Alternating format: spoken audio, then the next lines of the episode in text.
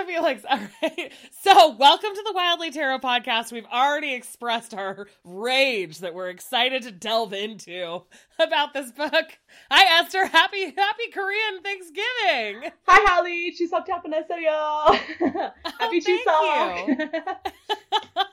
it's Korean. Yeah, I totally knew what that meant. Yeah, it's Korean Thanksgiving. Yeah, so we're celebrating Korean Thanksgiving the next couple of days. So hopefully, Esther got a little bit drunk at lunch. I did. it was quite a accidental. We were just gonna go for lunch, and then all of a sudden, lots of people showed up, and they were like, "Hey, you want some rice wine?" I was like, "Yeah, I always want rice wine."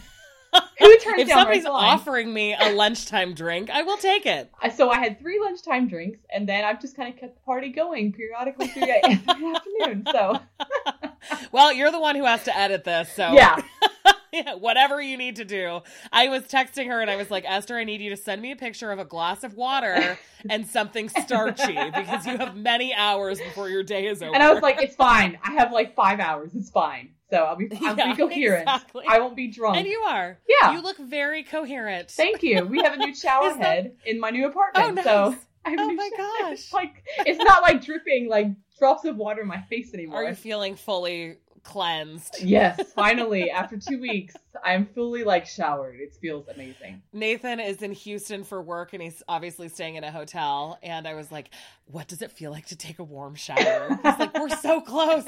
We only have probably like a week and a half until we Oh can both have warm showers. Oh, like it's like the little things that you appreciate when you're in this like transitional house period. yeah, exactly. Strong, powerful showers and warm. That's yeah, exactly. about. Warm, good water pressure. the shower thing is just like not a joke. But anyway, we have so much to talk about today. Oh my god! Because our book episodes always end up being like an hour and 45 minutes long. They do. So we're going to try to keep this at a reasonable length so that I have time to take an ice cold shower before the people working on our bathrooms get here. Yes.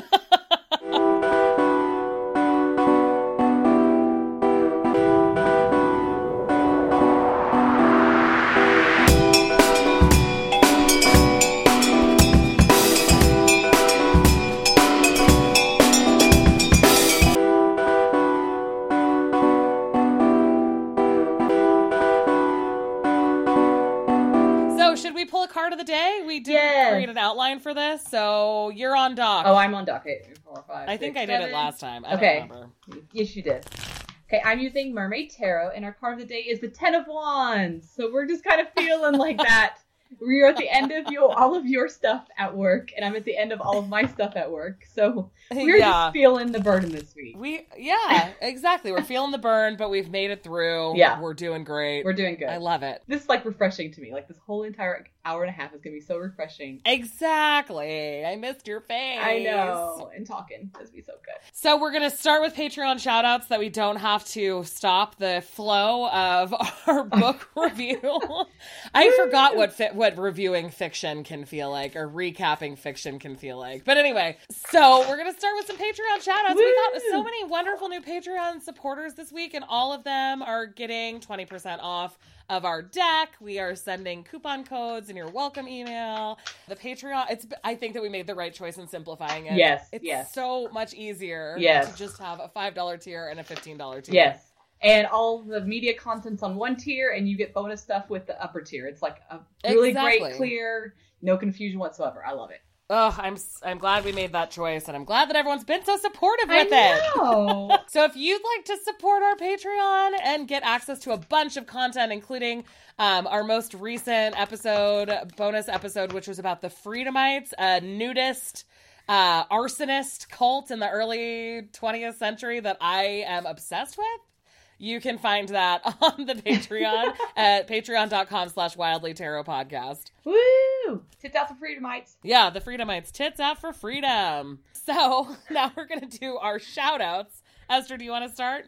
Yes. Um, for Sarah, your card is the Knight of Cups, and I love the Knight of Cups in the in Oh, the Mermaid yay. Tarot. Oh, he's just looking And to see if apparently, other Patreon creators can support you just through their own Patreon. So, Heaving Bosoms, our beloved, beloved Heaving Bosoms, is a new Patreon supporter of us. and We're so excited. I know. I'm guessing it's Aaron, but since it's attached to both of you, Aaron and Melody, this is a card for both of you. And you got The Magician. Ooh, that's kind of perfect for the Awesome. podcast. Yeah, so they're like hitting some new strides. And for Aaron V, your card is the Emperor. Lisa, your card is the Five of Cups. Interesting. Which is also funny because I was thinking that we should, probably should have had Esther pull for Lisa because she's using one of her decks. Yeah, but that's okay.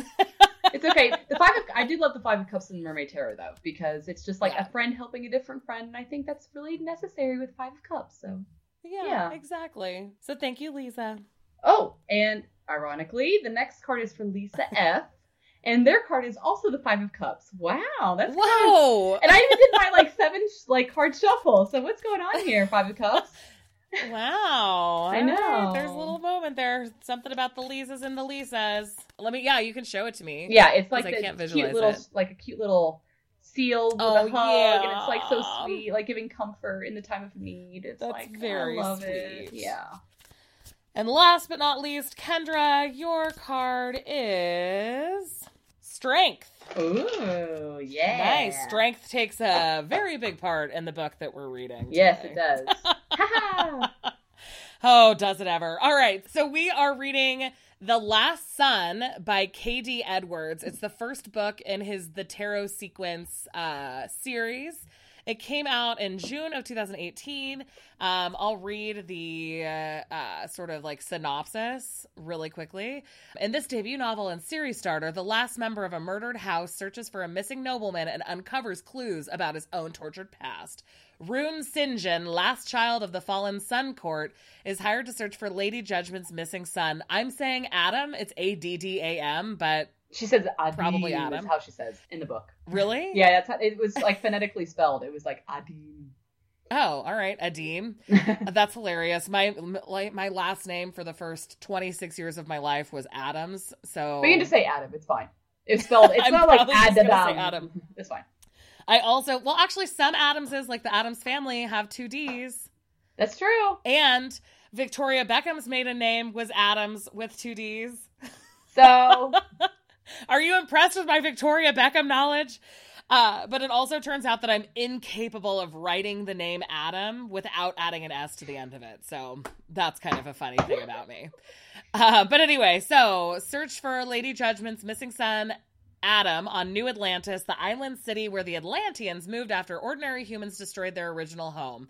With his companion and bodyguard Brand, he questions Adam's relatives and business contacts throughout the highest ranks of the nobles of New Atlantis. But as they investigate, they uncover more than a missing man, a legendary creature connected to the secret of the massacre of Rune's court. In looking for Adam, can Rune find the truth behind his family's death and the torments of his past?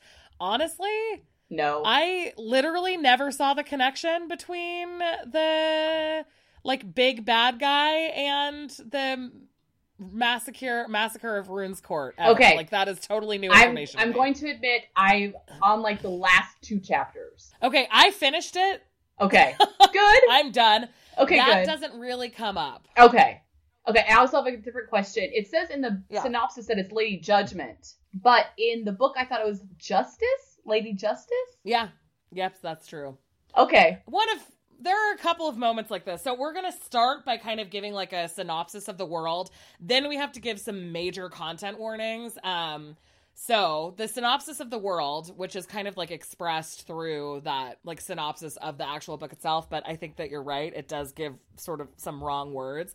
The idea Right. is that the major arcana is each represented by a family. So there's like Yes. the suns, the lovers, the strength family or court, I guess, the strength court, Yeah. the temperance court, the justice court, all of these, the tower court, all of these arcana archetypes have these sort of like dukedoms almost in this Yes. world. It's kind of like Game of Thrones but with tarot card houses. Sure. That's basically kind of what it is. I like that I went for historical romance and saying that they were like dukes, and you're like going for an actual pop culture reference and saying that it's like Game of Thrones.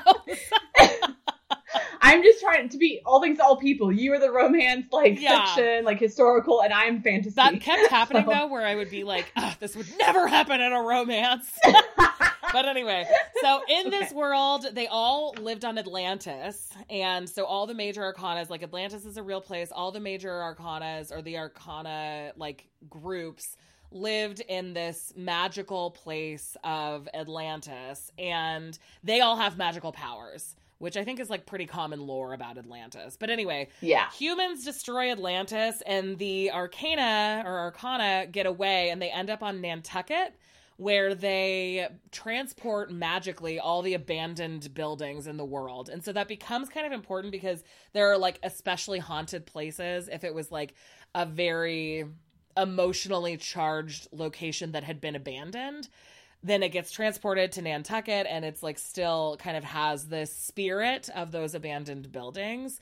And so the world building is actually kind of cool. Like it was neat to see these different family factions working together and dealing with that sort Yeah. of thing.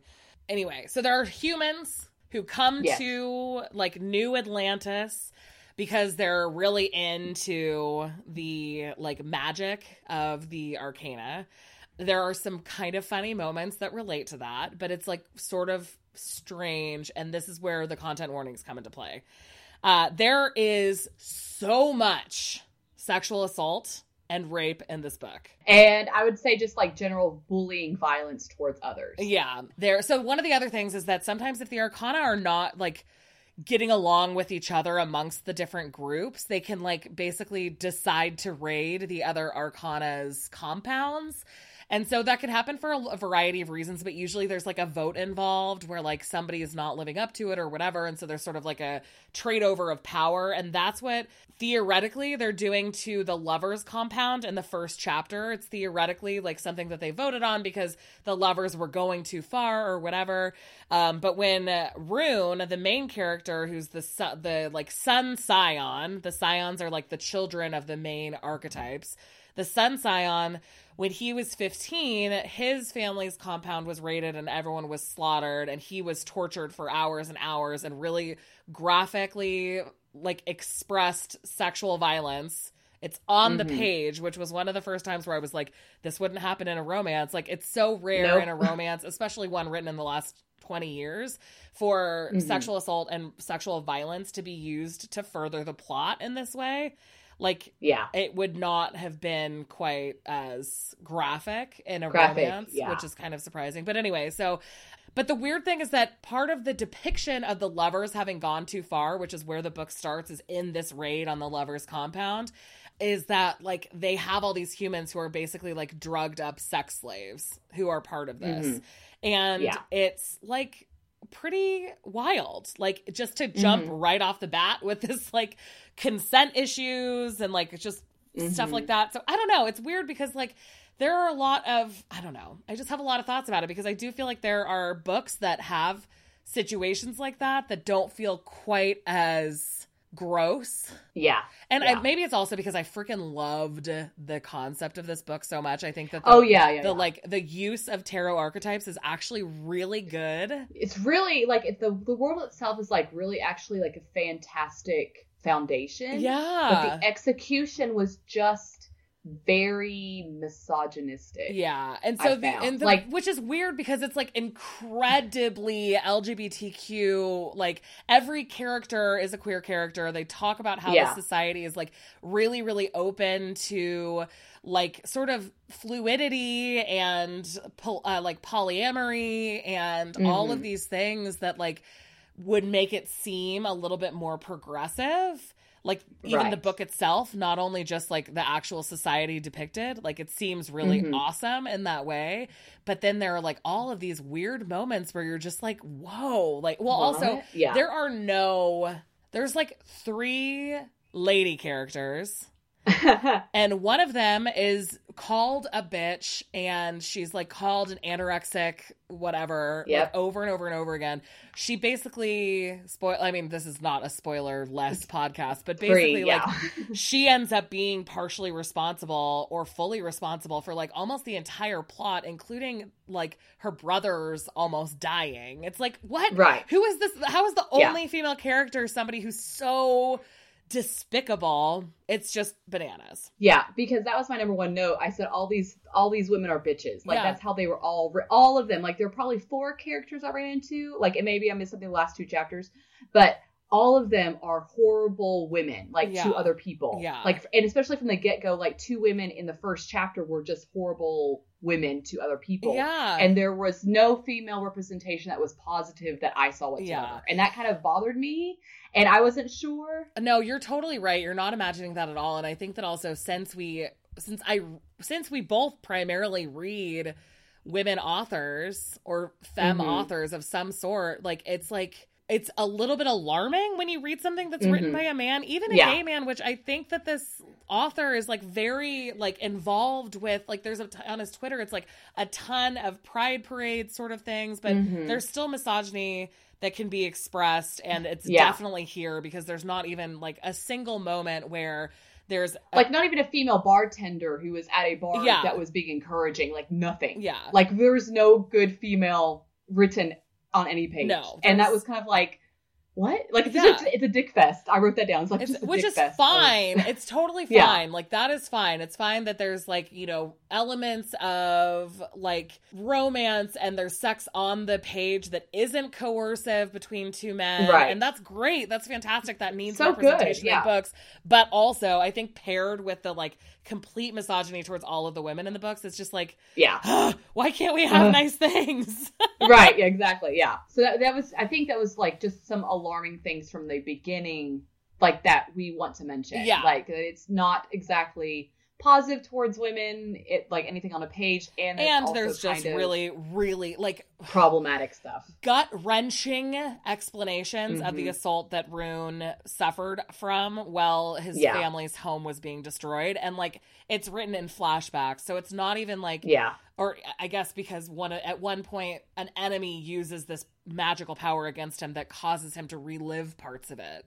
And it's Mhm, like yeah. very gut wrenching and yeah like honestly super hard to read. At one point I was like Mhm. maybe Esther and I just stop reading and talk about fun stuff that we've been watching on TV lately. Like I don't know if I really Yeah. want to talk about it. And the, that's what's so frustrating is that the world that's created is awesome, but Mhm. there were nine people who were like torturing him and raping him during the siege on his family's home. And the author has said that he has nine ideas for books in this series. So it's so clear to me that the idea is that Mhm. each book is going to result in him finding one of his assaulters, which means that Yeah. each book would have flashbacks of More this awful shit. flashbacks yeah So it's like if there, and maybe I'm wrong because I ha- we haven't read the second book in the series and the rest of them aren't out, but I can't imagine w- that coincidence happening without Mhm. him being like, oh, perfect. So this is all going to be about him like finding Him, justice from yeah, his revenge, like yeah. abusers which would be Yeah. fine like i'm not even really that opposed to that being a through line but the really graphic depictions like Mhm. with blood it's just like oh god so awful yeah and so I can't imagine, even though I want more of this world, I don't think that I'd be able to read the rest of the books. if i were to read the rest of the books it would be like kind of grazing over those passages because as a sexual assault survivor like i don't need to be triggered by those events Mhm. and those memories in myself and i also feel like there's like a lack of empathy and understanding of what true like assault survivors go through Yeah. if you're willing to put that on the page and i'm not saying that the author doesn't understand i'm just saying that there's a sensitivity that needs to be involved when depicting this and i don't think that that was quite applied here. Well, and at the point where he has the flashback where he's like experiencing it again and he snaps to like the spell kind of like wears off and he snaps to where he actually is, he feels that his pants are still you know Mhm, buttoned right. and he's safe and that that actually didn't happen in that moment and then his companions are like are you okay and he's like yeah i'm fine like he just is moving Yeah. past from like what would be a really traumatic like post-traumatic stress disorder flashback to being like in the next couple of pages having like a consensual sexual experience without anyone addressing the fact that he just like had to relive one of the worst moments of his life. I know that healing is complicated, but also like just allow the character to have complex feelings about it rather than Yeah. just being like, "Oh, now that I realize that it's actually in the past, this wasn't happening now, I'm fine. No need to worry. Yeah. We're good." yeah yeah and like i felt like at that point the partner he was with was more concerned about him than he was himself. Yeah. Like it was just kind of like, oh yeah, I'm more worried about you, and he just kind of was like, I'm just ignoring it, and there was no like addressing of the situation. So Yeah. Anyway, man, we have a lot of feelings to start, huh? we have so many feelings. So, so so the so to get back to the tarot. There's actually not any tarot reading in this, but there's lots of witchiness. There's so much cool witchiness, and then also Yeah. the tarot archetypes because all the main characters fall under these arcanas is really extensive. So the main arcanas that are brought into the story are Sun, which is the main character, and then there's the moral certainties group. So that's 4 Mhm. card archetypes, four major arcanas that all have like a lot of vested interest together. They have businesses together, and in some weird ways, they frequently live all together. And those Yeah. are justice, temperance, strength, and the hermit. At one point, he does say Lady Tolerance instead of Lady Temperance, which made me laugh Yeah. because I was like, I was like, oh, maybe there's like a thing where there's some There's arcanas that thought. don't exist anymore, and like we haven't Yeah. brought them into our tarot, but they used to be part of it. And I thought the tolerance was one of them, but no, because it's No. only mentioned once, and they refer to the same person several other times as temperance. Yeah. Yeah, yeah, yeah. I picked up that too. I was like, oh, maybe it's like a lover on the side. No, No, it's just wrong.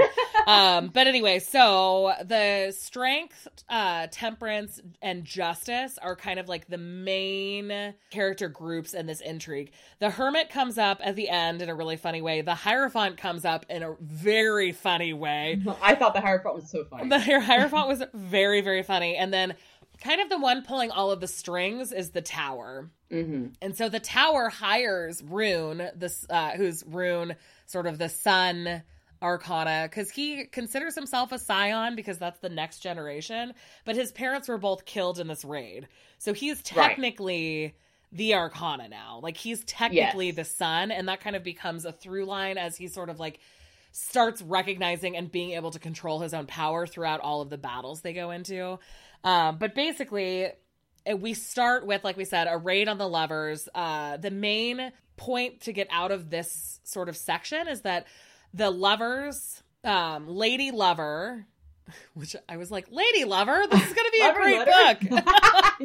um, but Because her husband's dead. Yeah. yeah, Lord and Lady Lover are they have this court and Lord Lover died and so the reason that the Arcana decide that they need to raid the Lover's court is because Lady Lover still maintained control even though her power was corrupting her and that's where all of this like weird drugged up sex slaves stuff comes into play. And to move against a different arcana, you need to have like six in play. Yeah. And so that was like really important because six usually don't come in play. There's usually only like three that want to do it or anything, but like Yeah. because six was a magic number.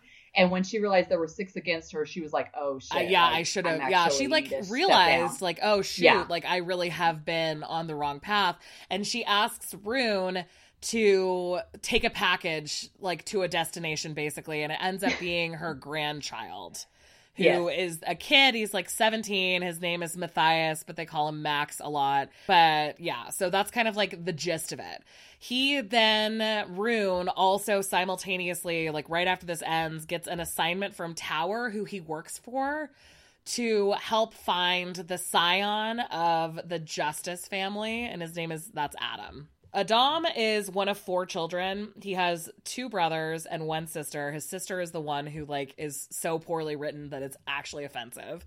Um, I was like, "What? Okay." like if you're gonna make a female villain, like make her an actual villainous. villain. Yeah. Her whole thing is that she's like way too skinny and was in love with the wrong guy and like makes all these fucking huge mistakes for that. I'm like, "Oh, Because- what is happening? At least make her a real like like person that you can hate on the page and not just like a pitiful character. I like, know Come on. exactly. Ugh. It was so bad. But anyway, so um so he so the other thing that I didn't mention is that Rune has a human companion named Brand. So the idea behind the companions is that they're not romantic partners necessarily, but they have like a soul link where they can feel what each other is feeling almost. So Brand Mhm. makes a really perfect uh, bodyguard for Rune because he can sense a lot of his like emotions and physical feelings and stuff like that. and they can kind of telepathically talk too. Yeah, So it's not yeah. just like feelings. That's it's, like a good point. talking. So they've always been together, like since they were little Yeah. kids, um, and that there's never been anything sexual or, rom- or romantic. Although both of them acknowledges that the other person is like very attractive. Um, Yeah. The tower also has a companion, and he, they seem to have less of a tight connection. So I think that that's worth noting because it seems like the author wants you to note that Brand and Rune are like specifically stronger connected than anyone else would be. Yeah, yeah. So anyway, so uh, Adam has gone missing. Nobody really knows where, and when no um, one's kind of worried. no one seems like interesting. Like his mom wasn't worried. No one was worried, and you're just kind of like, well, why is Tower worried? Because- Yeah. And so Tower is his godfather, so that's kind of the explanation that they give is that he's worried because he's his godfather. And I also think that like they sort of just so the other thing is that it's uh they kind of align with Rider Waite Smith like genders assigned to Yes. the arcana or arcana. So like justice is lady, uh Mhm. temperance is lady, strength actually is lord, which is interesting yeah, I thought it was interesting. Yeah, weird, but whatever. Um, and Tower is masculine. He's uh, like Lord Tower. But Lady Justice, like all of her kids who talk in the book at some point talk about how like she doesn't really care what your why your decisions have been made. She just cares like whether or not you're being responsible for the ramifications of them almost. So I think that that's why they're saying that like Lady Justice doesn't really isn't worried about Adam because he's kind of like, well, if he fucks stuff up, that's on him sort of thing. Yeah. She's very reactionary, like which I thought was really interesting. That she's not like a mother who, like the Empress, we would imagine like a mother being kind of hovering and stuff like that. She's more of like a reactionary, like, well, if you if you fuck shit up, then she's gonna react to it. Yeah, which I think she makes doesn't really sense care. with the justice archetype to be like kind of a hard ass about that sort of thing. So that's interesting. But so he, so Rune starts kind of questioning his work associates because they all run this company together, and um, this is the first. Can I just say something about? Can I yeah, say something about Rune really quick? yeah, dude, of course. He's like the manic pixie dream boy because yeah, everyone's every single love with character is in love with him. at one point in this book, like literally, like every person that comes in contact with him is says something. So he's literally like the manic pixie dream girl of this book. Yeah.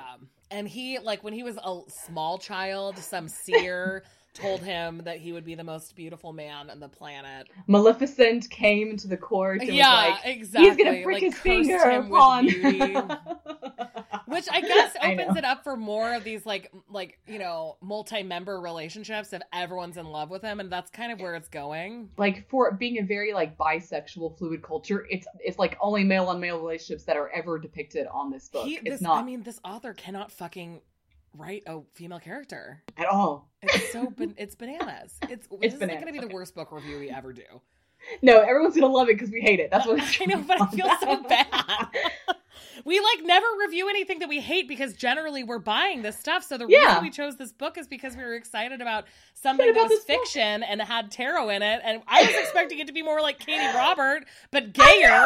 And then it turned into this like absolute hellhole. we wanted the gay Katie Roberts. Would we get? A hellhole. That's what we yeah, exactly. like I wanted it to be like the sword, like uh Queen of Swords, which was so Yeah. fun and adventurous and sexy and like I know. tarot in such good ways and then all of a sudden it's like oh Sudden it goes wrong. you Really, hate really women wrong. and you hate everybody and this makes no sense like, the weird No thing is that like the world normally authors can fuck up the world like crazy but do a really Yes. good job with the characters and in this Yes. was the alternative the world is Yes. perfect So and the good. characters are so so not Ugh, I know, I know, and we'll get more into it why, but it's just like, ugh, we wanted, we hoped so much for this book. I Like, know. like I came in, like I tried so hard, but it's just frustrating. It's bit. just So, okay. frustrating because we really, I mean, and the world seriously is so good that I could So see good. myself deciding to read the rest of the series because I like the Yeah. world so much, but I don't know if I Exactly. be able to put myself through that. Anyway, Yeah. um, okay, so one of Adam's brother, so uh, Rune is questioning all of Adam's like relations, which is normal when somebody goes missing, and it turns out that his older brother is in the hospital with a mysterious illness, and his younger brother is a seer. So they have seers in this world who can like either go into people's dreams, which one of the characters, uh, Kieran, is able to do, or can see like Quinn, who's the younger brother of Adam, can see like all hypothetical possibilities, which is kind of interesting. Yeah, yeah. I loved Quinn. I think especially with Justice because w- that's so the antithesis of to me a Justice archetype would be like I guess you would want to think about all the different hypothetical scenarios in order to be Mhm. the most just, but I thought that was like an interesting combination of things. Yeah. Since justice is so so black and white, at least in our perspective, for there to be a very gray character that gives all these possibilities and they live like literally in the gray zone of dreams. Yeah, Like which God, that's I thought it was really interesting. Yeah. I can't even imagine. Like, no, thank you. but it's really that was it really interesting. So the other Yeah. magical components that come up sort of like throughout the whole thing is that they all have pieces of jewelry that are sigils.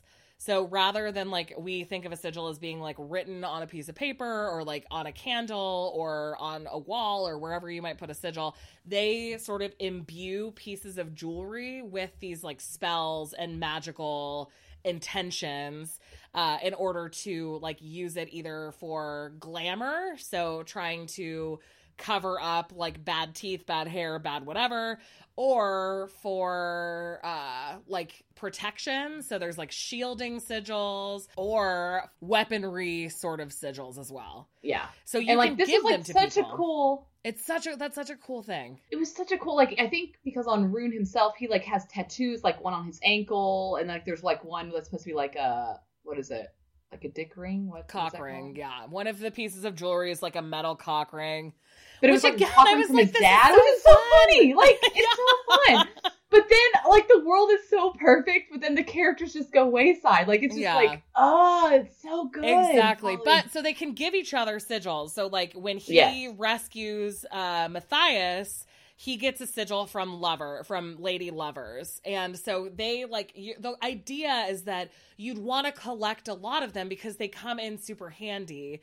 Um, Yes. But the other cool thing that he does with it that I really love is that you have to recharge them. Like they can wear Yeah. out, and the way that they recharge them vary based on person. And so for Rune, he has to meditate on them. For Adam, you find out later, he dances and that recharges his sigils. And they have Mhm. this room at one point that they all can go into, and there's like a bunch of different stations for recharging sigils. And it's like, you know, space to do coloring books and all of these different meditative practices to recharge the sigils, which I freaking loved. Yes, I was. I'm like, wait. So technically, like, if I adapt this into my own practice, recharging a sigil would be amazing because, like, so many times, like, we're taught, like, like just so do a sigil and then leave it, and it'll do its own little thing. But I feel like meditating, recharging it in whatever way would be such a great practice. And the room has like soft core porn because some people Yeah. use like sex to charge sigils in their Mhm. magical practices. Uh, what were some of the other ways that people were recharging them? The dancing thing was cool. It reminded me a lot of Pixie Curio, Chris Ann, Yes. the creator of the Muse Tarot and Lightseers Tarot, because she does a lot of movement meditation where she'll like Mhm. post videos of her just like kind of rocking out in these really graceful ways because that's how she like increases her energy every day. So that reminded me a lot of her. It's just like such a cool world. I know. Oh, I, it's like it's like we should base fan fiction based on this world. I know, That's actually, that's that's, what we're called to exactly true. I hope that everyone reads this book so that the people who are good writers can create fan fiction, and we will read all of your fan fiction that takes place in Yeah. the same rules, same character names, just without all of this freaking like personality stuff. Yeah, yeah. Do it. Ugh, do it, do it, do it. I want to read your We fanfic about this book. I know. Um, okay, so as he's kind of like trying to sort out what the hell happened to Adam, there's like another weird kind of like sexual assault thing where they all go to a bar and Matthias gets drugged by the bartender because the bartender's mad that Lady Lovers like kind of hypnotized his former boyfriend. And so they, they like drug a 17 year old boy who's then like Yeah. drugged. And because he, ordered like a like a virgin daiquiri or something, like so he's, he wasn't even drinking, and Yeah. they drug him. Yeah. So it's like very non-consensual stuff that's going on.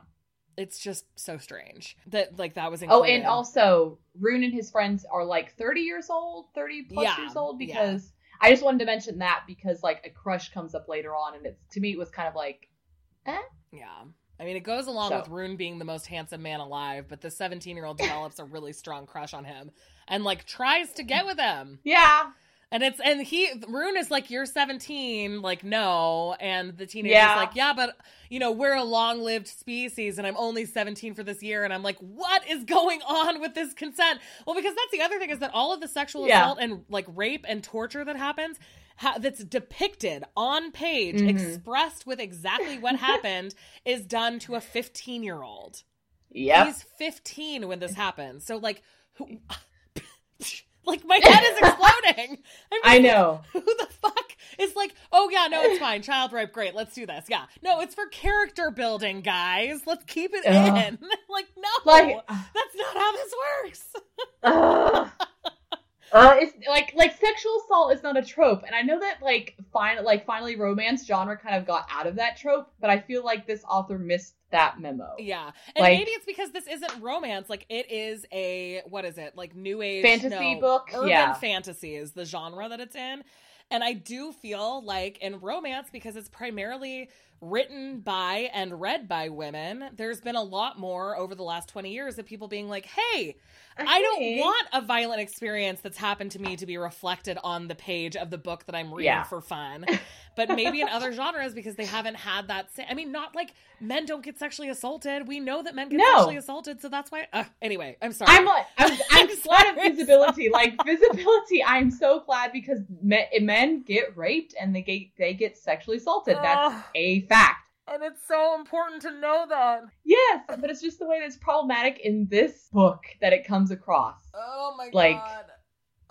That's Holly's having a breakdown, you all. Like she's she's having a full on meltdown. It's so funny because Logan emailed us yesterday to be like, "Hey, just a content warning. There's a lot of rape in this," and I was like, "Yeah, I fucking know." and I'm trying to be like, okay, don't let this influence your opinion because I'm very like, read in- it like yet. I, I hadn't gotten to that part yet. I was like, okay, okay, okay, okay, okay, expect a sexual assault. Okay, I couldn't okay, even okay. respond to his email because I was like, "Oh my god, yeah, yeah, there fucking is, yeah, it's Yeah. bananas." anyway, So we're sorry this keeps getting de- derailed by the sexual assault, but it just keeps happening because there's lots of foreboding for it. yeah, Like tons of foreboding. exactly. So anyway, we're like, we've been recording for like almost an 50 hour. minutes. okay, so they end up finding Adam like in the within the first couple of chapters. They find For- him. before the middle of the book, I was like, wait, Are, yeah, how are we forty how percent into this and they already found him? So they find him. He has to. Uh, Rune has to battle all of these sort of zombie creatures to get to him. yeah. But when they get to him, he's like in a basement dungeon with like wine and food and books. Like it actually seemed really ideal. I think that the way that they expressed where he was, I was like, uh, "Can I go on a vacation to there?" I can I please kidnap me, please. yeah, it was bananas. really good. It's like really good reflection of like the personalities that kidnapped him. Exactly. Because it comes back later that can we? I mean, Yeah, just say, yeah. It was his sister and his business partners. his sister's concerned about his welfare, so of course she's got to put him in like a place where he's comfortable and he has good food and he has his CDs and stuff. And and and Ashton, his business partner, is going to just confine him and then end up killing him without telling the lover. Exactly. You know, basically what's going to go happen. Yeah, So- exactly. So, So it it, makes sense. it makes sense, and you're like, you kind of at that point, you're like somebody who cares about him. Like it's very obvious that someone who cares about him was involved, and that's exactly Yes. where they go from there. They're like, who Yeah. in your family would want to kill you? And they kind of go through all the pieces. There is a really funny part where Brand is like, because he's talking to Quinn, the little brother, who's the seer. He's like really adorable. I know. I love him so much. I need a book about him. And Brand goes, if this guy's the bad guy, I'm gonna be so mad, Mhm. which I thought was cute. Well, yeah, basically the plot is solved within the within the fifty percent of the book, and then you have to like read the other fifty percent to see how it develops. Yeah, Basically, kind exactly. of what's going on. Yeah, exactly.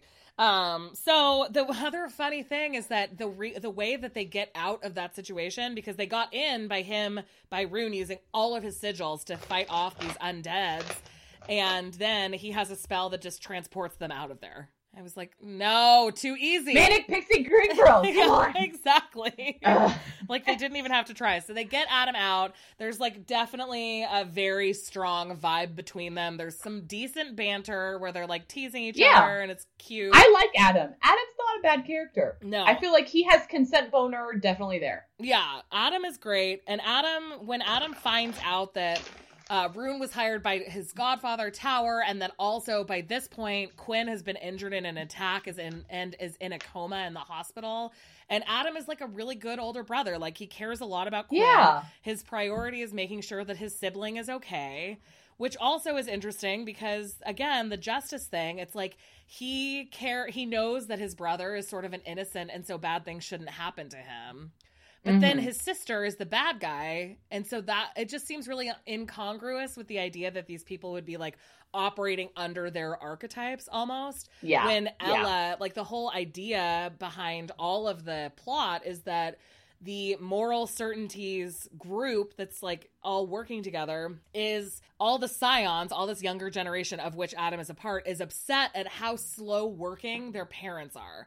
So they're upset Yeah. that strength and temperance and justice and the hermit take things slowly. They want to act more like the chariot. They use that by name. They want to be more like the Mhm. chariot and more like the tower and go forward, create big moves, like, you know, take stuff down, Yeah. like make more money that way, all of this stuff. So the whole reason that they go after Adam is in order to sort of consolidate power to the strength family basically in some ways Mhm. because Yeah. all of them are in it together and Ella is in a relationship with Michael who's one of the temperance scions so she thinks that she's like in it for love but it turns out that Ashton who's the strength scion is using all of them so that he can consolidate all of the power to himself Right. which is interesting I do think that strength has some elements of that as an archetype like Yeah. like, if but it's like a so focused on toxic strength- strength. yeah, exactly. And I think that a lot of the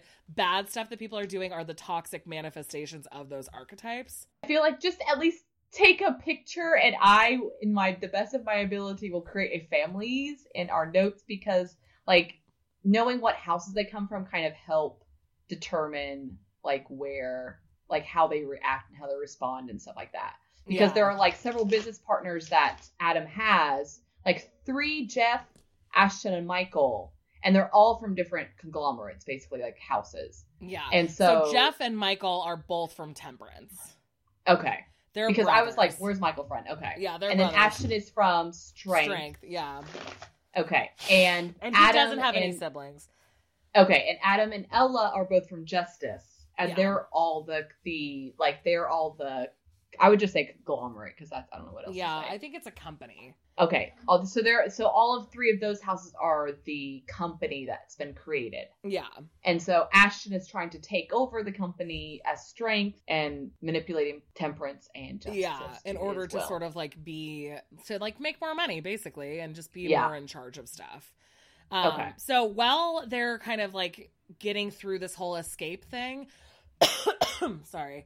Um, let me take a sip of water. I'm ranting too That's fine. hard. I'm like coughing. my throat is so dry. I don't think I've been this mad for a while because it's always when something Yeah. disappoints you because you want to love it and then it's not good. Yes. Yeah. And I will say that I herbs, which is a heaving bosoms term for just kind of like glancing through the pages. Every time there was a fight, Which is a lot. there was a lot of fights. Yeah. After every fight, there's like a summary of the fight, so I just kind of skipped to that summary to kind of see who died. you and weren't missing anything. I mean, the only cool thing about the fights is that you see sort of how the sigils work, and at the end, Yeah. when he's like developing his arcana aspect, which is what they call like he can literally turn himself into Into the sun. flame, into kind of like his dad. Yeah. Yeah, like his dad Yeah. could because he's the the sun now. And so in the later Yeah. fights, that's cool to see because you can see like little flickers of those abilities in the earlier fights and then at the end he can like really royal everything up and like become Right. the actual sun, which Yeah. is cool. But other than I thought that was really cool with all the houses. Yeah. yeah, they all like have these. So that's the, one of the other cool things about the way that it's structured is that all of the arcanas have their arcana aspect that they can hide or glamour over or whatever, but it's like their true strength personified. And so there are these cool moments where people are able to like be the most them version of themselves and that mm-hmm. with that comes power. Yeah, because I think Lady Justice was described as like a dragon or scorpion, like in her shadow, and you could only kind of see like her shadowed self, basically. And then she would only reveal that to certain people because it was so terrifying and scary and that sort of thing. Like it's their like the raw power basically. So she used sigils to look like just an, a beautiful woman, and then, uh, but her shadow was like a terrifying scorpion shadow. Yeah, and she's yeah. the only one who can command dragons. Still. Yeah, and she was the only one that was kind of written positively, but not super positively. She's just not in but, it that much. yeah, she's not. She was like in it for like five minutes. I was like, oh, she's kind of pretty badass, but then she didn't care about her kids, so you know, Yeah. kind of blew it away. Uh, so anyway, so while they're trying to like get like get into the house to get Adam out of it, they run into this figure that's like creepier than creepy. I thought it was just going to be death, but it's not death. It's like No, a basically evilness personified. And the evilness personified. Sorry, what? a Dementor. A Yeah, Dementor. I know. Seriously. so the Dementor, it's, it's called something else, like a leaf, Lith, Lith- Lith, Lineth, Lith, something. Lith something. We'll get there in a second. But anyway, it's it's a Dementor. So the Dementor, when they free Adam, kind of like redirects his rage towards Rune in this Yeah. process. Um, but the weird thing is that Tower says that there's no way that, that that being can't bring itself into the world. It has to be summoned. Yes. I was gonna say that was kind of personified during one of the fights when like it's basically zombies, but they call them re Reanimates. animated. Re- Yeah. yeah. reanimates. You know, basically zombies come forth and like skeleton zombies, basically those have to be summoned. And then Lineth or Lith, I don't remember his name. This being's name is Rurik, and it has to be like summoned in a ritual. And Yeah. so that was kind of like the thing where where the tower was like, yeah, I've met this big bad like Dementor. Dementor basically like has to be summoned in a big ass ritual and by these really big powerful people Super and- advanced magicians basically can do it. but no but but no one knows these super advanced magicians who they are at all because Yeah. no one can do this kind of magic and so that's kind of mystery around and like people had thought this that they were just myths, but the tower tells Yeah. a whole story about when he was a conquistador, which is what the fuck. that was Uh, that I, I had so many problems with that story like just I mean, more so than that is that the indigenous people create, like, basically, like, brought forth this evil, evil creature, yeah and then, like, it destroys them. So it isn't really the Spanish that are the problem. It's this evil that they brought upon themselves. I was the just like this whole thing is problematic And it's just like so flippant because it's just the point of it. It's just the tower saying, "I've seen this creature before." creature, yeah, and manipulate people. That's basically what he's saying, but he he puts it in such a problematic context. And I'm just like, what, What the are you talking fuck? about? So anyway, so but that that creature needing to be summoned paired with the fact that when they get to Adam's house, they find that his computer has like open on it all of these searches about how to get to Brazil or whatever. That Yeah. somebody that's close to him is setting it up to make it look like he disappeared to go to Brazil rather than disappeared because somebody kidnapped him. Yes, And yes. so that's kind of the important point is that you know that now it wasn't something, it isn't something that's kind of obscure or separated. It's like something that's intimately related to Adam and the people in his life. very Um, intentional. Yeah, Oh, this is actually the point where they have the ways to um, recharge your sigil. So they say serving a high end high end clientele. Um, this public sanctum is better supplied than most. There were dozens of cubbyholes stocked with bond paper, ballpoint pens, watercolor paints, hand weights, chessboards, lumps of coral and obsidian and dully colored crystals, wooden practice swords, and stacks upon stacks of soft porn. but there's so much porn mentioned in this. I'm like, does no one look at porn on their phones? Come on, people. Yeah, you don't need magazines, you guys. It's 2019. Uh, but anyway, so yeah, so they they also there's also this cool thing that keeps happening in their fights where like pieces of wall will peel off and become enemies, and it's they're called gargoyles in this context. But it's really neat. So there's like all of these Yeah. sort of like things that can happen with the space around them that can be manipulated through the magic of the people who are involved with it. Okay, so when uh, the tower is talking about all of his South America like bullshit colonizer assholery, uh, in that same conversation, he shows uh, Rune and Brand that he has golems made of all of basically Rune and Tower's family, and so they're gonna have to go to sort of the what do they, what do they even call it? What's that area? It's like it's like a wastelands area. I forget what it's called, but it's basically like a wastelands where basically no one kind of goes there unless they're gonna go practice fight. It's where magic is the strongest, and it's also where kind of like each of the different houses has their actual fully magical estates, basically. So Mhm. Rune hasn't been back since his family's estate was destroyed, or he has gone back a couple times to like rummage through stuff, but he doesn't live there, and it's Yeah. dangerous. Like there are all of these protected pathways, but uh the magic kind of runs wild and doesn't follow any rules which apparently is how atlantis was so the idea behind the golem is that they can use the rune golem to sort of distract because they know that they have to get the dementor to or figure out who summoned the dementor and kill them both basically and they're going to need to go into the hinterland or whatever it's Yeah. called in order for that to happen and so having kind of like a distraction rune by using his golem Mhm. is kind of the best way to go about that Yeah, a golem is like a clone, basically, Yeah. like just a.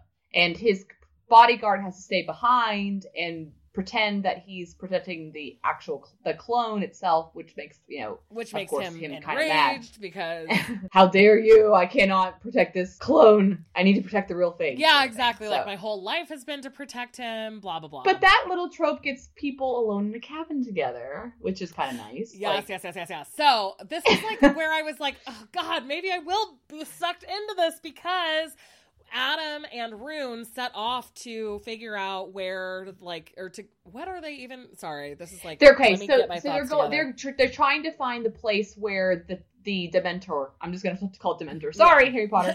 Dementor was summoned, basically because when you find where it's summoned, Oh, you right. can kind of like call it back and like destroy it, basically. yeah, yeah, yeah. And so they're trying to find that in the wasteland. Right. So Rune and, and Adam set out and like basically the Dementor has like shattered some of the magical protections on the paths.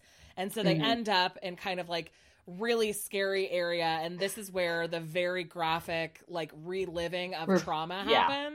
So we won't go Mhm. into it. It's really gross and really upsetting and really violent and then they end up fighting their way out and they find this like cool cabin basically Right. that's kind of in a stasis. It's a safe zone. There's a lot of magical protections on it. Adam opens the door by basically saying, like, I am a scion of the Arcana. I mean you no harm. And the door swings open, which is cool. Yeah, I think it's the it was it the Hierophant's It's cabin. the they Hierophant's cabin. They Yeah. don't know that, but they kind of like pick up ideas about it once they're in there. It's abandoned, or not abandoned. It's like in stasis. So there's like food, there's like anti vermin charms on the food. There's only one bed, which is one of my favorite romance tropes. There's only one bed. Only Oops, one there's bed. only one bed, and then Oh, the two main can we do people have to share a bed. It's wonderful, but it came right after him reliving this trauma, and so it was like I don't want them to have like a no sexy snuggle fest. Like he's just went through something so upsetting. Like I'm not ready to make the emotional leap. How is he? like what's happening? How is he? here? Yeah, exactly. Yeah, but it. But I feel like if separated from the context, if it was like maybe a day or two between, like if they were like doing a long travel between, and they were able, he was able to kind of share, and Adam wasn't having to pick up on his like external feels that were going on. I feel like it would be better. Yeah. But because it was like com- like it was stuck together, like oh here's my sexual trauma. I feel like my pants are down to my knees, and they're actually not. Blah yeah, blah. And then five minutes later, oh, there's only one bed yeah. it was very whiplash. what yeah. what's going on yeah But I guess the only thing that needs to be mentioned about that reliving of the sexual trauma is that at one point, so the important part, because this comes up later, is that the the men who were assaulting him all were wearing animal masks. And Yes. so this comes up later. This is why the nine books, nine people thing is so weird to me. But when the hound, who was one of his attackers, he's like having this relived memory of the hound attacking him. And Adam, sort of like Adam and him touch, and this mm-hmm. explosion of light happens. Like both of their magic is amplified because they're touching each other. And that's kind of what dissolves the trauma. Is that Mhm. like Yeah. they kind of do it together. Um, and that becomes important because Adam starts thinking that he and Rune may be Tala's, which is like a soulmate ish sort of thing. yeah But they say repeatedly that it doesn't mean that they have to love each other. They could really hate each other. They don't. Mhm. They like very Yeah. they very much seem to love each other.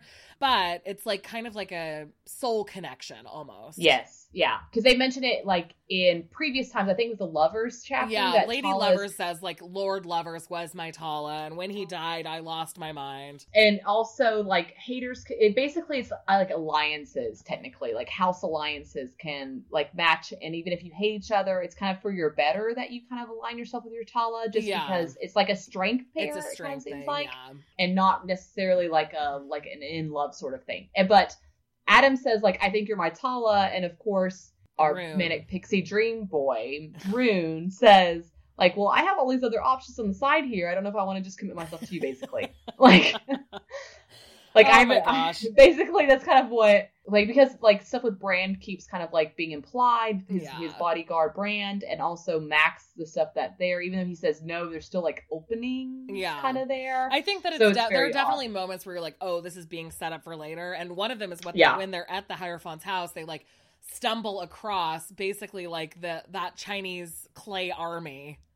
Hmm yeah Like there is uh, somehow the Hierophant has all of these clay soldiers. He he has an Asian fetish, basically. That they was- say it, it he has an Asian fetish. That's how they figure out whose house it is. They're like, oh, They said he's it's like, oh, he likes able to Asian people. Yeah, Like, no, oh he's always gosh. been able to summon anything, and he has that Asian fetish, and is like, why is that a thing about the Hierophant? I don't understand why that was. I, Necessary. I didn't understand. I was like, what?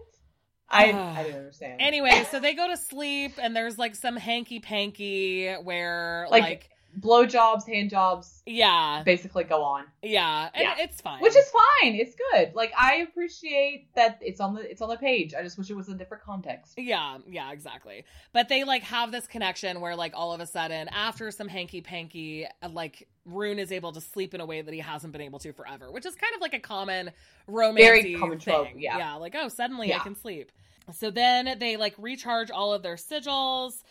Uh they get into another fight with a Dementor and they think that they've kind of killed him, but it actually turns out Can I just say how much I love that we're calling it Dementor? We're not even calling by his name he's a Dementor, except for he smells like rot because he feeds off of death, and that's what Dementors do. Like, just- exactly. They can like he can reanimate corpses. yeah, It's so Yeah. creepy.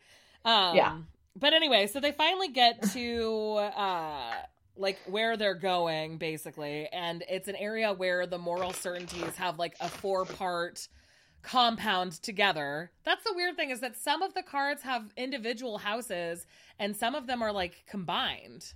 yeah. Okay, I will say this is from this point forward. I know nothing that's been going on, so this is my like genuine reaction because I had stopped after they had sex, basically, and then we recorded the podcast. So I have no idea what's been. That's going okay because that's like you only had like a hundred pages left. Yeah, yeah, yeah, yeah. I knew I didn't Um, have far because I knew the end of the mystery. Like, Yeah, that's true. So Kieran, who is also working with the, with the tower, but he's not one of the scions. Can we just have like a fan fiction of Kieran and Quinn? That would be so fun, like solving crimes together, like going through Yes. people's dreams. Dreams? that's the thing is that they like they kind of have an idea of what to expect uh, in the next section because Quinn, who's still in a coma, came to Kieran, who walks through people's dreams and said says like basically I need to talk to Rune.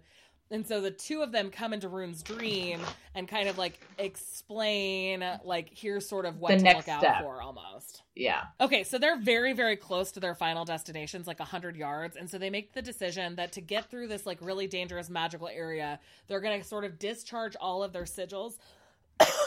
oh my god. Okay, sorry. I need a second. This She's still man. so heated, everybody. No, it's just she's heated and passionate about this book. Like in, in the way that I've never seen before. Like Holly does not get angry at stuff people. Like she No. never like gets heated or angry. I even mean, at I people do. who have I done her wrong. I she do. does.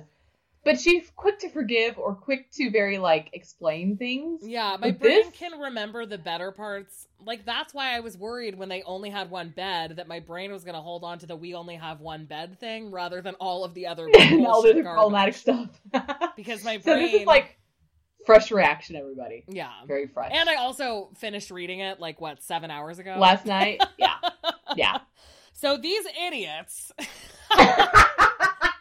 decide that in order to get to the compound that they're headed to, they're going to discharge all of their sigils while they're running across this like sort of no man's land, scary magical area. And that's Okay. really dumb because they don't know what they're getting to, you know? Like they know they're heading for this compound, but they don't know who's going to be there or Well, and they said before there. that the Dementor knows, like, strategically, like, if they discharge all their sigils, then at the end, like, if he just kind of waits, Yeah, then he can just, wipe like, them attack out. them. It's crazy. Ugh. and there is a Idiots. siege, like full blown a siege, Yeah. where they're like waiting to fucking recharge stuff, and I'm like, why is this part of it? Anyway, so Because I was wondering who McDonald was. I was like, where'd all of a sudden the Scottish guy come in? Like, wait, there's a Scottish guy. Oh yeah, yeah, he's the like gardeners. Yeah, Yeah, yeah. One of the was like, groundskeepers. I was like, Yeah. what? You did read Who's farther this? than the sex. Then give yourself a break. I did. Okay, I did. so when they get there, oh, it's McAllister, not McDougal. Oh, McAllister's. I knew it was like a very like characteristic Scottish name. That's hilarious. I love it. Um, okay, once they get to the moral certainty compound, there's like people there. and I feel like wasn't Ella there? Like, No, The- they find his Ella sister. at the compound. She's hiding in Okay. the closet, remember? oh, this is where you were skimming. she just happens to be in the closet there. Yeah, the only thing that I want to mention for that part, like they get to the compound and there's like a lot, like I kind of everyone else is already there, which is kind of weird. But Quinn, Very. no, not Quinn, Max Matthias sees that uh Rune gave the sigil that love lady lovers gave to Rune. Rune gives that sigil to Addam because Addam needs an additional sigil. And uh, Matthias, who's Lady Lover's grandson, is like, that was a gift from my grandma and it was meant for only you and you gave it to this other guy and like apparently matthias or matthias matthias, matthias or whatever had said to addam like we sort of have a thing going so you being here is really like messing up our relationship and so rune has to like have a conversation with a 17 year old about how they're not in love He's like 40. He's like in his 40s. yeah but anyway so once they're there he's they- okay. I will say he's written. He's he's in his 40s. He's also written like he's in his like 20s. Yeah. He's like very youthful. Like the whole thing is that he's like so handsome and youthful and blah Yeah. blah blah. Anyway, so while they're in this setting, Brand and Addam and Rune all shower together, which I had high hopes for and didn't go anywhere. So That's very disappointing. Sure, you would expect more, but there was not. Yeah, I mean, they talked about. I mean, this is like the farthest that they went. They said Addam and Rune are sort of like saying how Addam has these really strong feelings and Rune has these really strong feelings, and Brand says basically like, "Well, you're not doing anything without me. Like, if you're gonna be in a pairing, then I'm part of it." Which in multiple marriages is part of their culture. But I still Yeah. like, at least make out. You have to give me something. Do some booty touching, something. Yeah, especially because one of them is wearing a permanent sigil cock ring. Like, come on, there's so much room for people to goof around. But this is and not a Brandon's romance like, novel. and he like, and he like, like makes fun. He pokes fun at Rune all the time for his like cock ring, like yeah, in his And butt. also, like, there is a lot of happens. cute banter between these Yeah. people, and this would be far enough away from the relived sexual assault that it would. I mean, I hate that that was even included, but Yeah. since it was, this would be far enough away where it would make it seems like enough has happened where maybe they could have some. And like touching. relieve some stress before you die. I mean, that's a common thing that That's a happens. common trope before too. before battle. Come on, you guys. Yeah, exactly. Yeah. So anyway, they um start searching for this like magical center where the Dementor had been summoned. And they have all these other fights, blah blah blah. Um, and I think it's at the magician's circle, and I thought it was really cool. Like it's at the magician's circle that they that they. Is I think that's where they that because that's what Tower said. Like it was at the magician's. Oh no, not yet because they still have to find Michael. Or no, they still have to find Oh. Jeff. No. Who the fuck is the one that's dead there? Michael. Yeah, Michael. Michael. They find Michael and then they find where the actual like Oh yeah, yeah, yeah, yeah. had Because been. Ashton killed Michael, and then they have to get find yeah, Michael. so they're at the. Mortal Certainties compound now. Eventually, they'll go to the Magician's compound. That's where they have the big battle. But Oh, moral okay, okay, certainty is where moral certainty's compound is where they find Michael, who's you know Addam's sister's lover and Addam's business partner, dead in like basically a like cast circle. So for people Okay. who are not uh, who don't follow Wicca or don't follow like a magical tradition where casting circles is a thing, uh, I don't, but I know what it is because I've read a lot enough about it. But basically, you cast a circle to like create sort of a safe zone for magical practices to happen, and so the implication of it is that like he was doing bad magic and dies. So again, Michael had been set up to look as though he killed himself. When the reality was Oh. that Ashton, like, so the way that they find or like realize that um, him being dead was not related to him like accidentally killing himself was that Okay. there weren't like this the whole cast circle was set up all of these materials were in there but there weren't any like preparation things so there was like chalk there was no ch- there was chalk on the ground but there was no piece of chalk in the room Okay. Oh, um, okay. There was like a bowl with a price tag on it, but there wasn't a bag or a receipt. So it seemed really clear to them that somebody had set it up Set it to up. look Okay. as though he had done it to himself. But there weren't any of the like, oh, if you were drawing a, a chalk circle, you would need a piece of chalk. Oh, if you were lighting candles, you would also need a lighter or whatever. Yeah. And they also Okay. think that it had to be somebody else because there was a charm cast on the door to prevent smells from escaping the door. So when they break that charm and go oh. in, he's like, it smells like rotting. Like Michael's been there Right, right, right, right. Death. Yeah. And that's when they find Ella, and she's like curled up in the closet. And she, well, so actually, what happens before any of that is that Jeff, who's Michael's brother, come, which I just think is hilarious. that there's a Okay, but he's Michael's Jeff. brother. He, but he's Michael's brother that was also formerly the lover of Rune. Like they were college Yes, yes, lovers. yes, yes, yes, yes. Exactly, exactly. Which I was like, come on. It's Jeffrey Like, with G. Jeffrey and Matt and Michael are brothers, and Jeff and Rune like had a thing when they were teenagers, and it was magical. Yes. But then Jeff left Rune to get married and have babies and stuff like that. And Ella and Michael were still dating. But Jeff Yes. comes rushing in before they even find Michael and is like, "Eh, You have to save me. You have to save me, basically. Because Jeff has realized that everyone's being picked off one by one. Oh, okay, okay. okay. And so then they're like, well, we need to. So they're already in Ella's room when Jeff comes running in because they're searching for. They think that she's like primarily responsible. the one. Okay. And so they're like searching through her room, and then Jeff comes in and he's like all frantic, like, you need to save me, blah, blah, blah, blah, blah. And they're like, that is so weird. Like, let's see what Michael's room is up to. And that's when they find the charm that's preventing smell from escaping. They break in and they find Michael's body. And then they find this perfume that smells like kind of like flowers and rotting. And they're like, they have this realization that the way that the other people who they're fighting against have been able to avoid being attacked by the reanimates is by having this perfume on. And then they start hearing somebody sort of whimpering, it doesn't work, it doesn't work. They open the door and Ella's in the closet. Oh, and okay. she had been shoved into the closet by Michael as Ashton was coming in to attack and kill Michael. So Oh, Ashton okay. didn't know that Ella was there.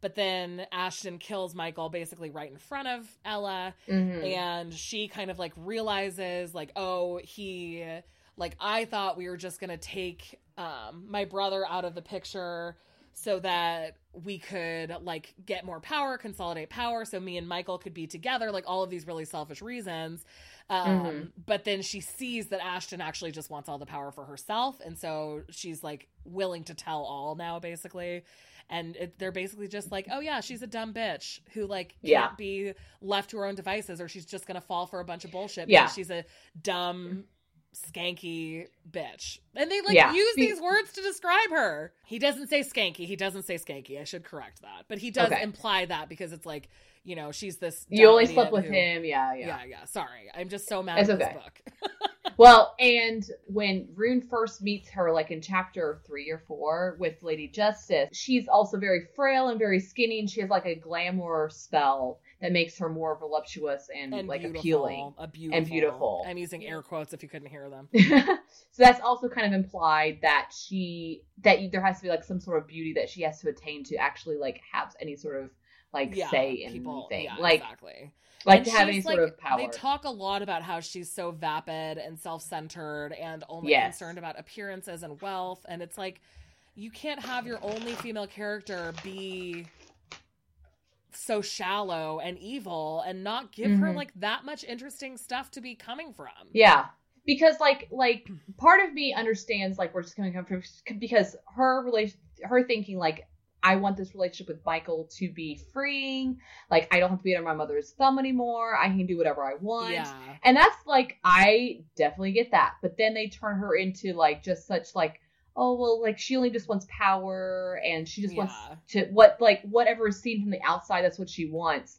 It's like what you can't have both things. Like Or it's just do, very but at least make her more interesting and less weak. Like, Yeah. If she's just Yeah. evil for the sake of being evil, make her like a like what's the one from Emperor's New Groove? Yzma. Make Oh, Yzma, yeah, Yzma, who's yeah. just like kind of an evil person just because she's kind of evil. That's way more fun. Just yes, just make her fucking evil. Like So, just do just it. make her evil. Like, yeah, just don't make her like both weak and evil. And just evil. make her evil. It's fine. I'm fine with a badass evil bitch. Yeah, because there's still some misogyny involved when the evil has to come through a different male. Like that's Yeah. to me like so her power is still through a male person that has more power than her. Like that's still to me it's just some misogyny involved. Like just make her evil for being evil and like Yeah. wanting her brother's throne. Like just do that. Yeah, and that's don't be that's apologetic interesting for it. and fun. Yeah. Anyway, so while they're searching Michael's room, they find an SD disc, and this made me laugh really hard because of Nathan's job. Um, in the SD disc, they find screenshots of GIS like overlays. So GIS is Geographical Information Systems. My husband works for a software company that like makes that. Like that's where he works. You could cut this, but it, it made me Okay, laugh really hard because the project that his boss is in charge of is the internal GIS, where they can do GIS inside of buildings. So basically, GIS is like the foundation of like maps.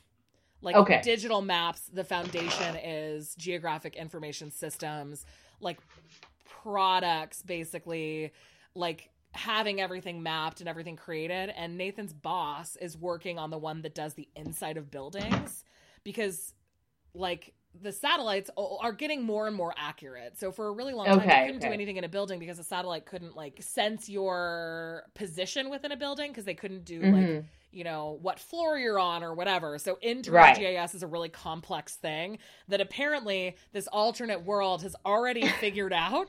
But they can't figure out porn that's on your phone, people. exactly. so anyway, so they find all these GIS overlays and Okay. like and so I think it's just really funny because the GIS overlays are of the inside of buildings, which is not something that those products can currently do that effectively. You Yeah. can do schematics, but they're Uh-huh. specifically saying GIS overlays. And the reason that they use that is I think because they want to say to Rune, like, oh no, I don't want to confuse you with the technology manic pixie dream girl. Like, just let the big, strong, smart ones be in charge of this. But I'm like, I'm an idiot and I know what GIS Yeah. is. I mean, yes, my Yeah. husband is a geographer. He uses GIS literally every day. He works on a product within GIS, but Mhm. still, it's not that hard to explain. Geographic Information System. It's what it Yeah. sounds like. It's geography Yeah. and it's the technical side of it, how maps are created, the like actual software side is GIS. Yeah. But anyway, That makes you sense. actually Yes. don't generally don't have the ability to do GIS inside of buildings. They're still working on that ability, but anyway, that's besides the point. The way the important part about this is apparently to show that Rune is kind of a hot dummy to steal the words of Patrick from True Crime Obsessed. Yes. This whole book is Rune is a hot dummy. That's what Yeah. the book subtitle should be. Rune is a hot dummy. Yeah, Rune is a hot dummy, and also that the main summoning happened at the magicians. Yes. compound. So they have to go Yes. to the magician's compound. And blah blah blah. Sorry, I'm. Uh, it's this has been so much ranting This that is- I'm like way way not caught up with my notes because I just It's okay. We've been like speeding through the storyline because basically it's a very simple storyline, but just a lot of blah blah blah blah blahs. yeah, there's a lot of fighting. So they get to the magician's place. They set up a giant protective spell that has some of the like groundskeepers outside of it as sacrifices accidentally. I think just to like increase the moral confusion of the characters who are in the protected Wait, wait, wait. So they so they sacrifice the groundskeeper? Well, Like, not on purpose, but like he wasn't in the scope of the protective spell. McDougal, what did you do? McAllister. No, I don't even know if it's him. He might have been okay. It's just like a random Okay. nameless. Like at one point, the mother of this groundskeeper who was outside of the protective spell is was is like, "But what about my son?" They're like, "Sorry, it was it had to happen," sort of thing. So anyway, they Okay, set up this okay. protective spell, and this is kind of like where a lot of his uh, Arcana aspect starts coming out. Like he goes into this battle and he becomes the sun. He kills a ton of undeads um, while he's doing this because he like actually ignites. Like his shirt burns off, which again comes to a Which- moment later where Brand is like, "So at what point during all of this did you decide to tear your shirt off?" And he's like, "No, it just burned off." And Brand's Uh, like, burned "Sure, off. yeah, sure, is Pixie Dream funny. Boy. exactly." yes, it is.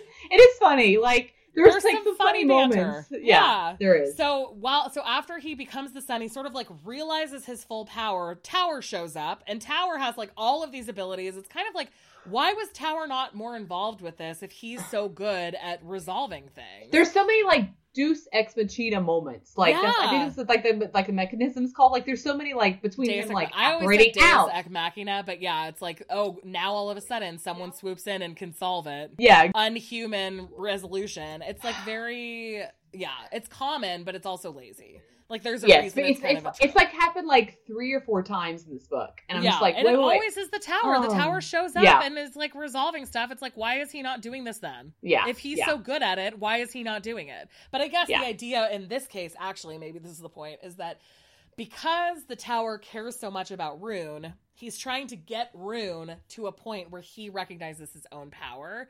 And Yeah. so it's almost like one of those situations where somebody puts you out into the world totally unprepared so that you have to learn, but also Mm-hmm. then maybe don't have so many people's lives on the line in that Yeah. situation. Like come up with a Yeah. different way to do that. yeah. Can we do this without killing everybody? That'd be Yeah. a good point. Like, Exactly. So, oh yeah. So anyway, that fucking happens. They kill him, and they kill the the Dementor, right? they kill the Dementor, kill. and then Ashton. Where where does Ashton come into play? Hold on one second. Does he? What? Can Can you please tell me that Ashton does like a whole monologue, like of himself. Oh, he fucking. Oh, so I didn't highlight anything for like several pages. Okay, so. Okay. Brand, this is where the brand thought about it. At what fucking point did it seem like a good idea to tear your shirt off? Were you actually standing on a mound of bodies when you did it? And he says, It burned off. And Brand says, I'm canceling Cinemax. And Brand says, I was on fire. It burned. And Brand says, I can already hear you using this excuse for the next hundred years. like there are some really like good lines in this book. Yeah, totally. There are some very funny parts. So anyway, they um okay, the tower's there. The tower says like stay on guard. Um they go back inside and then Ashton is there. Like he hadn't even attempted concealment. He's just standing there in like a brightly colored silk shirt apparently, which is like Okay, question. Yes. So is Ashton this big bad magician that they've been making him out to be, or does he just kind of like randomly have these powers to do stuff? He's so Ashton is one of the strength people, and the strength family has like a couple of specific things about them. And one of the things which you would hate is that there's like metallic snake scales that are on their I skin. saw. I remember kind of like glancing over that, and I was just You're like, what "What?" the fuck? Like it's like on like instead of a beard, it's kind of like snakes metallic scales Yeah. on his face. So he's not like specifically powerful on his own. He's strong, but he's not like Okay. a super magician. Was this the family that trained like in the Ukraine, where they had kind of like No. foreboding of training? Okay, No, Addam, Ella, Quinn, and Christian are all okay, so they were the ones who trained in the like Ukraine area. no where it was- Siberia. Siberia. Okay, okay. former And- Soviet Republic. And Ashton's family was not like the hard trainers then. Oh shoot, you might be right. They did something weird, but I can't remember what it was.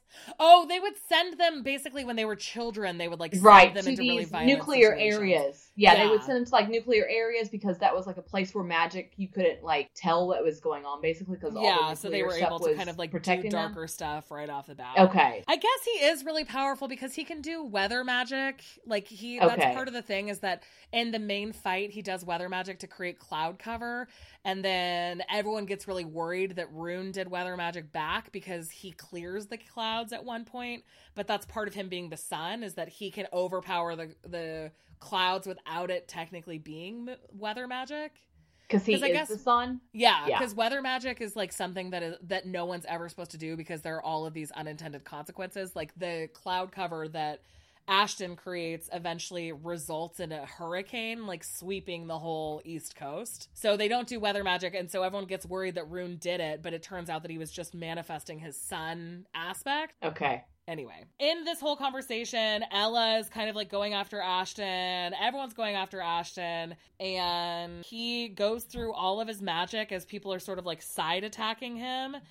And then they have a long conversation about how Ashton, who is the child of strength again, says like my mom would be impressed with what we've done because we're trying to consolidate power. She would have respected how strong I was, how cunning I was. She didn't even try to stop me. Blah blah blah blah blah.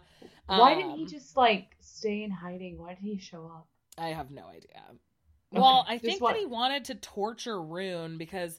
Uh, But how does he feel oh, like he can go against pa- like Tower? And I know, well, Brand because he he needs to knock out the hermit also because the hermit didn't have any scions involved with this business, but they need Okay. so they were going to knock out all of the scions to kind of destroy the families that were involved with the business, and then the hermit they have to go after individually, and Okay.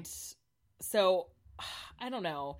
It's like, but he says like this is not all about the hermit. It seems like Ashton is part of like a bigger conspiracy, and it comes out that Ashton was one of the masked men who assaulted Rune when he was a 15 year old. And Yeah. he like says it really, really grossly and like, like, bragging in a way. yeah, like I was there. I was the one in the cat mask. And then it again describes what the man in the cat mask did to Rune in ways that don't seem totally necessary.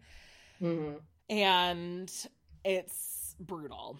And in this conversation, this is the weirdest part. And this is Okay. probably what made me the most like, okay, well, I don't think I can read any further books, is that it seems like in the assaults, something happened that Rune would be horrified for people to find out about.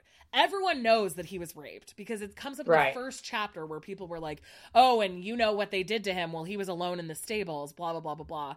But Uh-huh. at some point they say, okay, so they went to like the human world to just get black clothes and masks, blah blah blah blah blah. He said um Ashton's trying to get Rune to kill him because he's like, you know, I fucked this up so badly. Oh my god, Ashton ugh, it's even worse than Rune remembering it. Ashton explicitly says out loud all of the horrible things he did to Rune. Oh, and it's written. no. So ugh. because because Rune doesn't like he's kind of like put all of those memories like away. Like he doesn't remember everything at all. Like he's you know he does. He remembers it. but he doesn't like recognize it. I guess like yeah, I don't know. because what if like it's like one of those things kind of like where it's what is it called like a, not a recessed memory. I mean, maybe maybe you're right. Maybe it is repressed. Because then Like, Ashton's like begging to be killed, and he's like, yeah, "What are you even talking about? Like, what are the tools?" So he says, um, Ashton says, "I was just as much of a tool as you were. We were all just tools. You have no idea what's at stake. You have no idea who your real enemy is. Kill me." And he's like, "Tools? What are you talking about? I was 15 years old.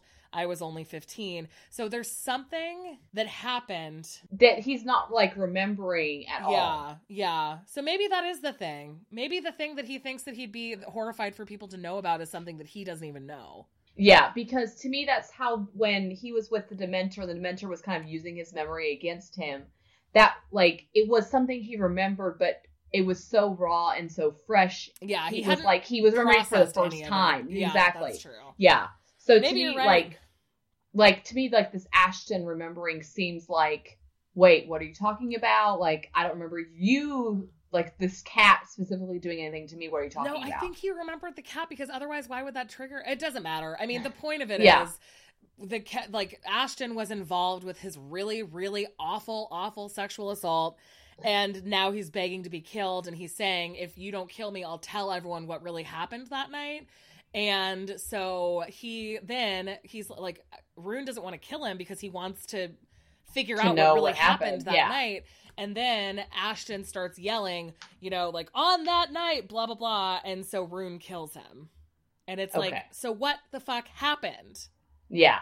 And that's the hard thing is that they're. Tr- I think that they're trying to say that there was something that was going on in that room that maybe Rune doesn't even know about, but he was Yeah. like part of some bigger master plan. But he Mhm. doesn't want to know what it was to the point where he killed Ashton rather than getting the answers because he didn't want other people to know. Also, Wow. but there's no resolution to it at all. That's basically where Yeah. the book ends. Then you have the longest epilogue of all time. But that's it. it's just like yeah. what the hell? So they're like, oh, you killed him, blah, blah, blah, blah, blah. He was going to use forbidden. Addam kind of covers for Rune and says, oh, he was going to use forbidden magic, so we had to kill him, um, etc. Then epilogue. So he kills the person that has the answers because he doesn't want to know the answers quite because he doesn't want other people to know the answers, I think. Or he doesn't know. I mean, it's unclear. Yeah. It's, It's either unclear. that he kills him because he doesn't want to know, or he kills him because he already He doesn't- knows and doesn't want anyone else to know. But they never, it's never expressed to the reader at all. Okay, what kind of the Yeah, motivation? We don't know what the secret is at all.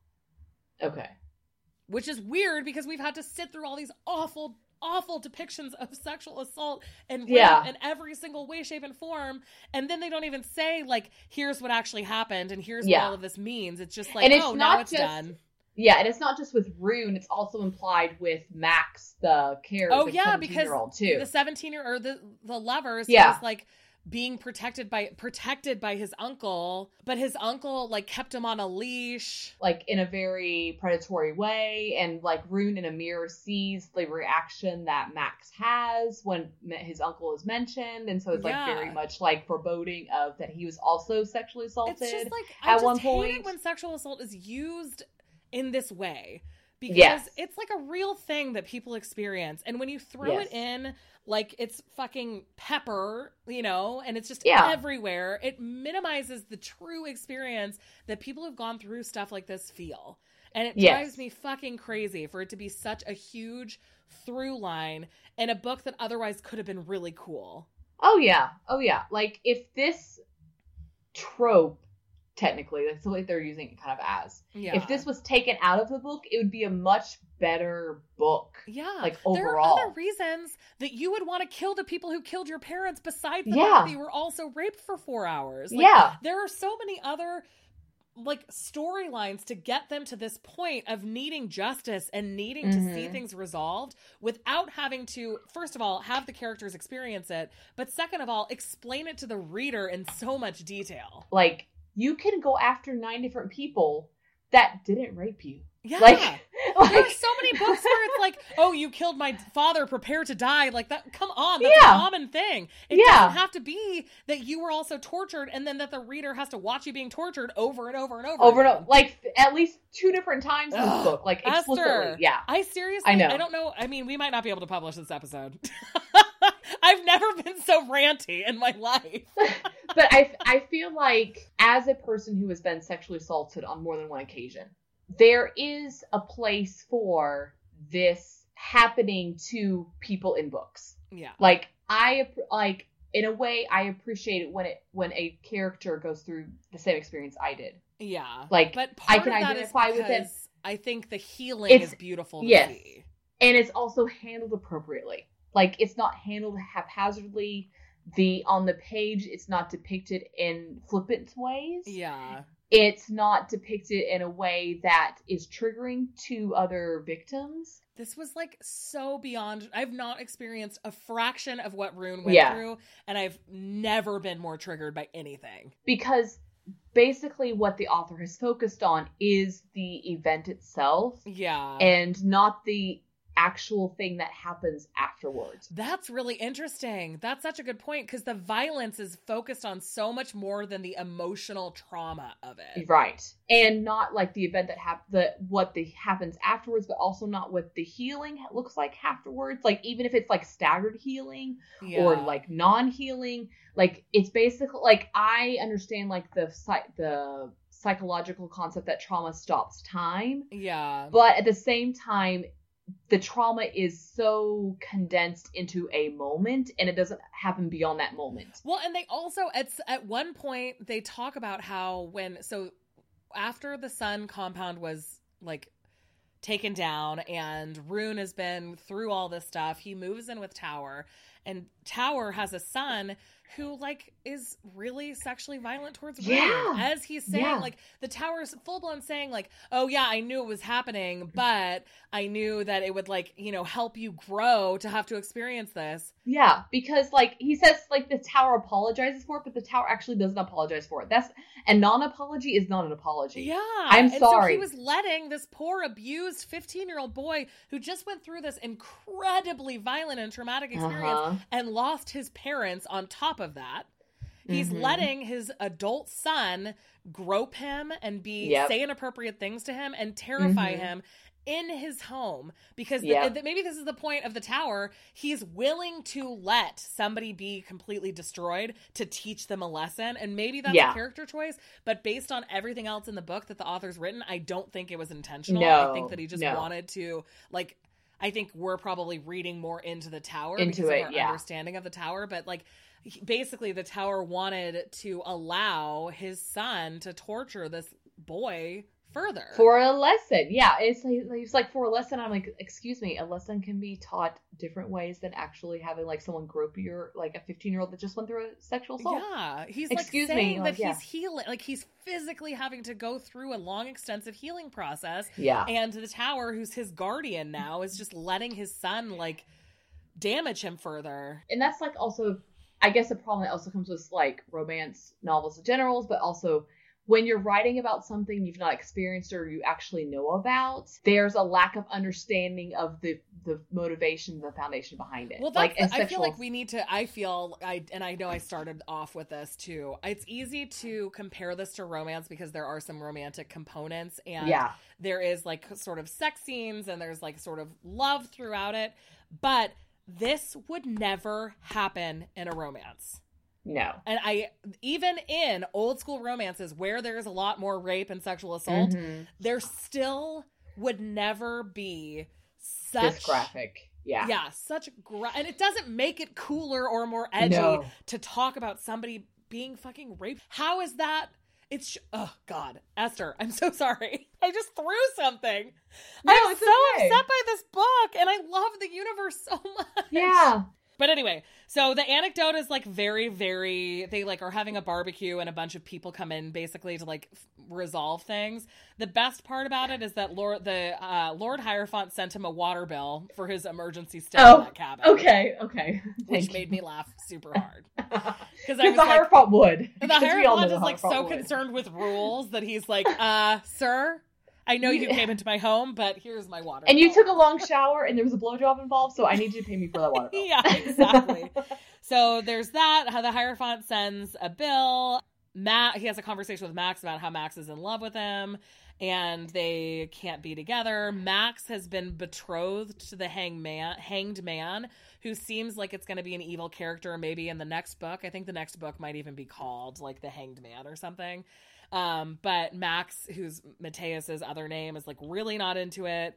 Um, and so Rue says, like, I won't let that happen to you. He gets paid by the tower. What else happens? Well, that's good because they never get paid ever. So Yeah. they can't apparently afford a washer repair. So the tower tower finally paid. Yeah. Uh, Quinn is, I think, going to take a bigger role in future books too. He comes to like have a conversation with him, and Quinn is, or and Rune is like, you can't.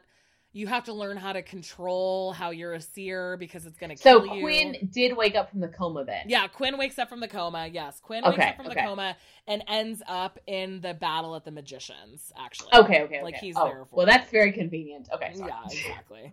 um, so bloody bloody blah. Oh, so when Quinn comes to talk to him and they have the conversation about how Quinn needs to um control his power better.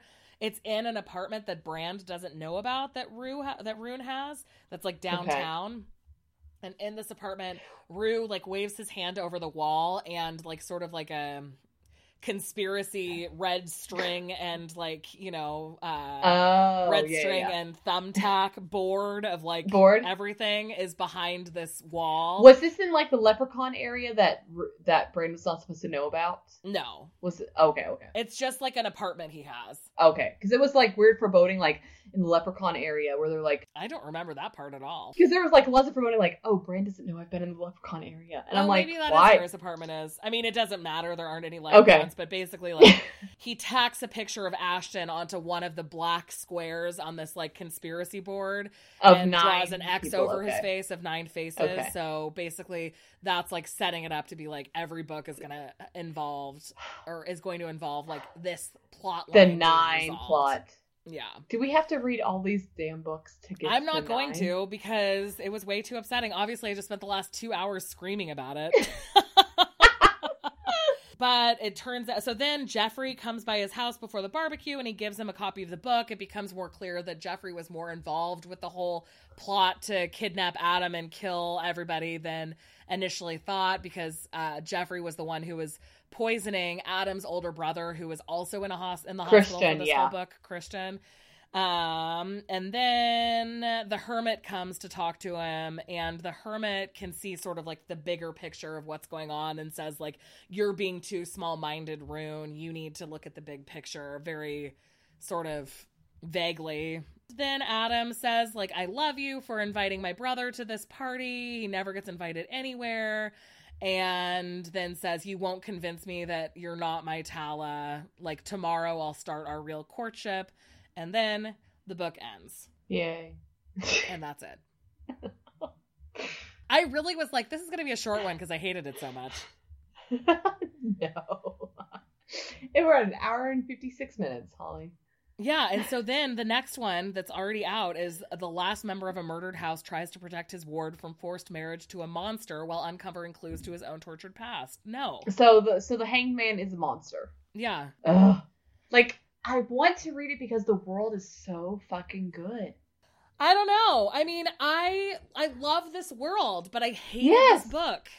Yes. I love the, the- use of art like, Like, the sigils and the archetypes are so good. Like I was like super like the beginning, like the couple, first couple chapters, I was all in, like woo hoo hoo hoo, and then I just like what happened? I mean, I even was sort of struggling in the first chapter because I was like, all of these drugged up humans is kind of weird, like sort of rapey, and then it just gets so much worse from there.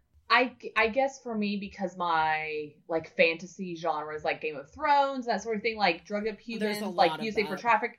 Yeah, you like that is kind of like the norm in a way, like not the norm, but like it's like expected. Well, that's what I was saying at the beginning. Like, there are so many books and things that include that that are not as awful as this. Anyway, Esther, how are we supposed to end this fucking episode? Just saying fucking patriarchy and if And also, misogyny you- and rape culture can be part of any community. Yes. Uh, it doesn't. I mean, I wish that this had just been like a really solid LGBT fantasy series that's just like awesome and has sex and is cool with and had tarot and had all these archetypes Yes! and had all of those Yes! components, but without the misogyny and the rape culture, just like unapologetic rape Yes. culture throughout all of it. That would have been fucking great. So yes.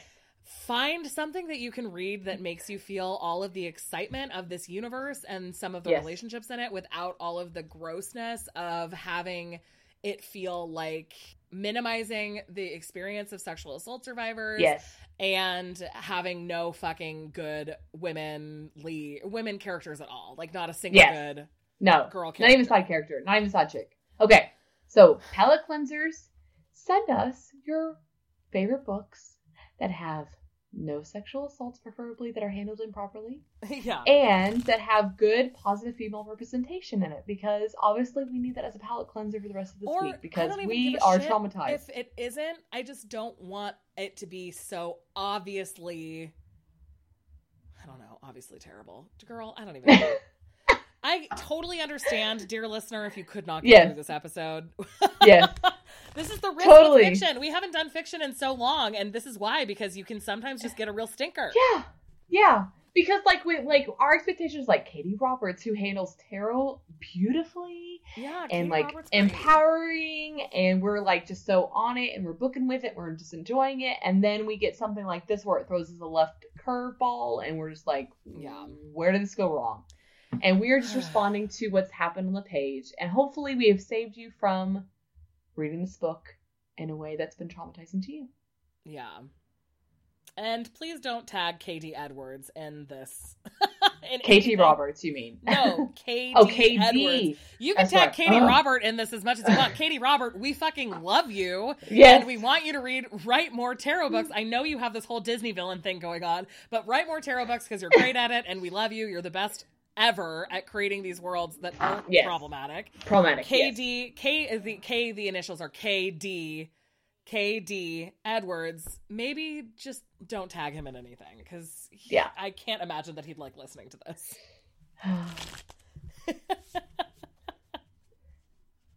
yeah.